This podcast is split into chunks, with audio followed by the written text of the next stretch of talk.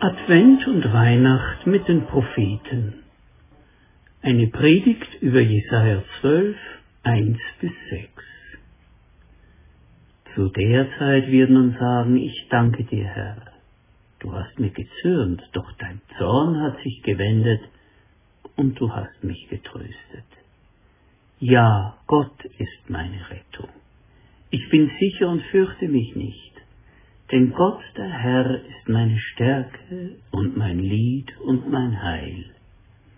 Ihr werdet voll Freude Wasser schöpfen aus den Quellen des Heils. An jenem Tag werdet ihr sagen, dankt dem Herrn, ruft seinen Namen an, macht seine Taten unter den Völkern bekannt, verkündet, sein Name ist groß und erhaben. Lob singt dem Herrn, denn herrliche Taten hat er vollbracht. Auf der ganzen Erde soll man es wissen.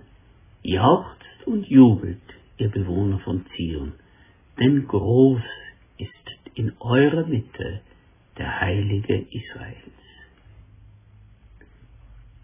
Jesaja wirkte zwischen 736 und 701 in Jerusalem. In diesen Jahren begann das syrische Reich im heutigen Nordirak seine Macht auszudehnen.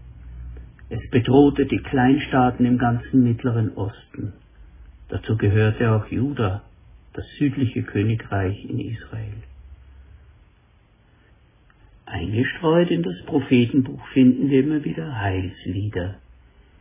Sie besingen eine neue Zeit, die dann anbricht, wenn das Volk Gottes mit ganzem Herzen zu seinem Gott zurückkehrt. Und der Predigtext, den wir gehört haben, ist ein solches Heilslied. Zuerst einmal sollen wir uns diesen schönen, unser Herz und unsere Sehnsucht ansprechenden Text auf der Zunge zergehen lassen.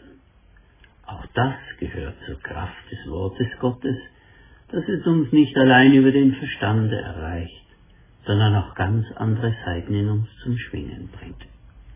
Ja, Gott ist meine Rettung.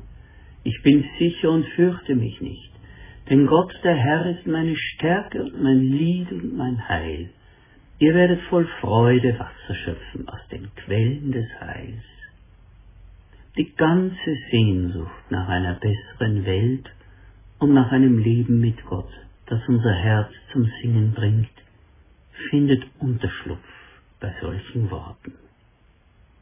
Aber es wäre zu wenig, solche Texte mit einem leisen Seufzer in das Poesieschränkchen zu stellen und zu sagen, wunderbar, aber zu schön für diese Welt. Schade. Denn der Prophet spricht hier von einer Verwandlung, die tatsächlich geschehen kann und geschehen wird durch Gottes Eingreifen. Darum müssen wir uns mit diesem Danklied der Erlösten näher befassen. Das Erste, was wir bei näherem Hinsehen erkennen, ist die Tatsache, dass die innere Verfassung, die aus dem Lied spricht, nicht die für Jesaja gegenwärtige Verfassung des Gottesvolkes ist.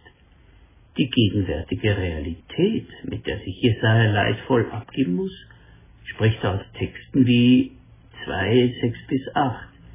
Ja, du hast dein Volk verstoßen, denn es ist voll von Zauberern und Wahrsagern. Sein Land ist voll von Pferden, zahllos sind seine Wagen.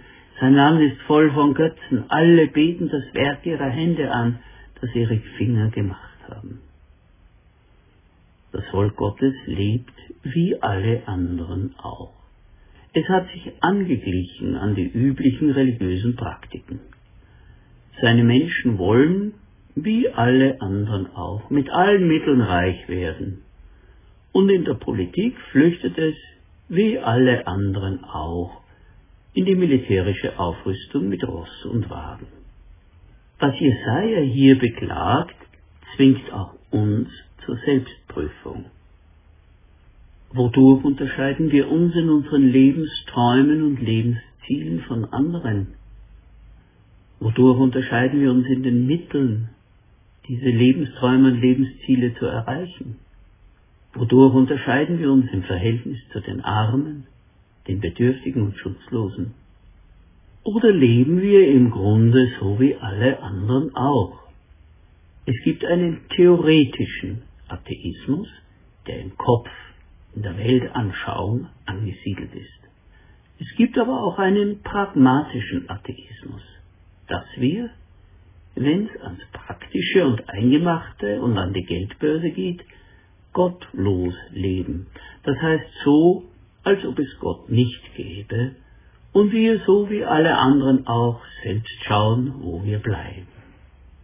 Das wunderbare Danklied der Erlösen ist nur verständlich als ein Aufbruch in eine neue Möglichkeit, hier und heute als Gottes Volk zu leben.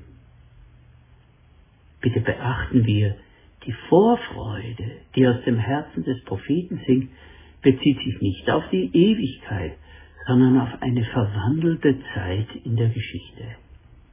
Das zeigt sich, wenn wir noch einmal auf die folgenden Verse hören.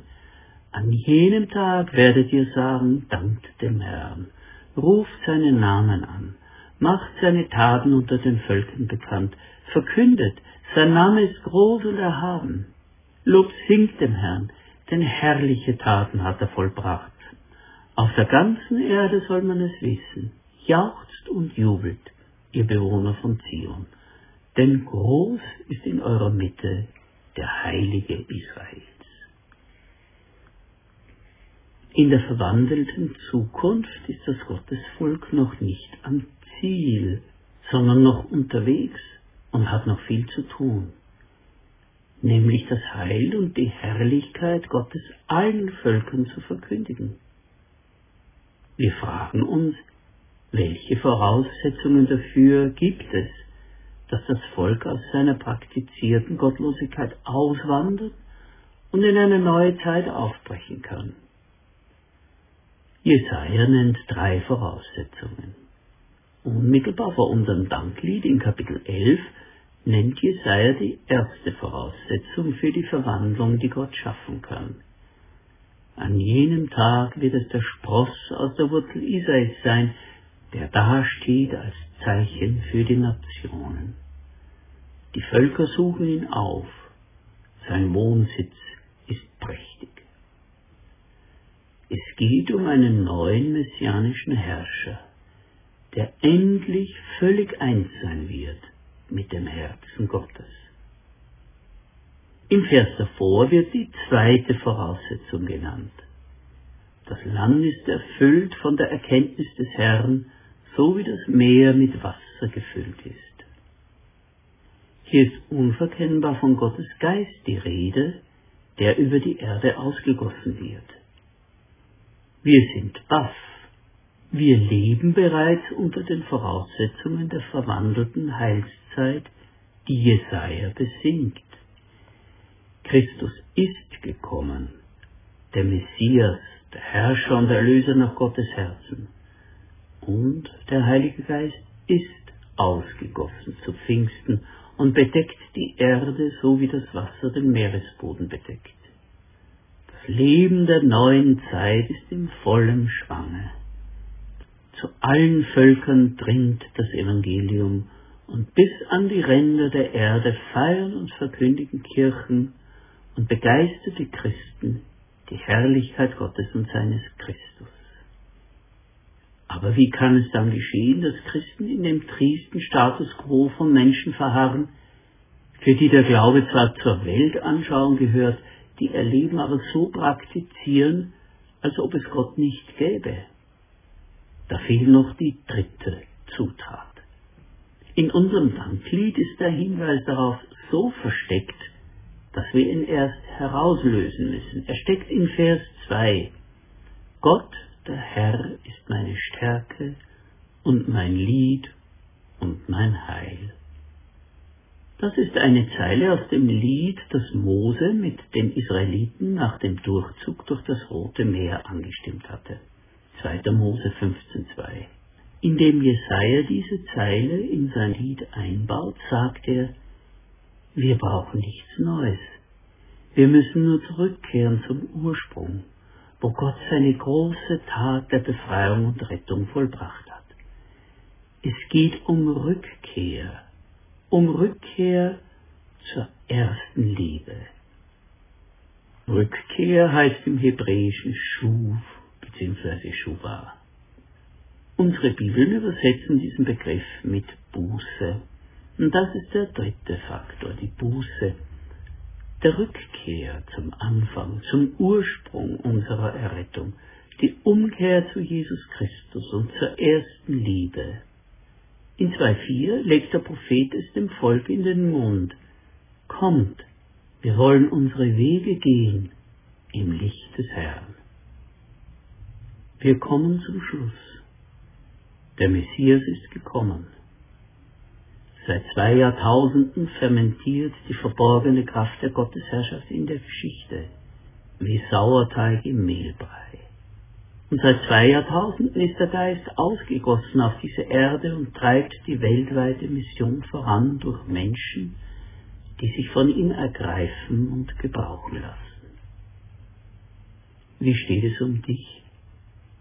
Verharrst du noch wie die Menschen zur Zeit des Jesaja, in dem dumpfen Zustand praktischer Gottvergessenheit? Ist der Glaube ein Geräusch, das dein Leben begleitet? Oder ist er die Melodie deines Herzens? Bist du schon aufgebrochen in die neue Zeit, die durch das Kommen Jesu Christi und die Ausgießung des Heiligen Geistes eingeläutet wurde? Wenn das so ist, dann wird auch dein Herz wieder das Singen lernen. Ja, Gott ist meine Rettung. Ich bin sicher und fürchte mich nicht, denn Gott, der Herr, ist meine Stärke und mein Lied und mein Heil.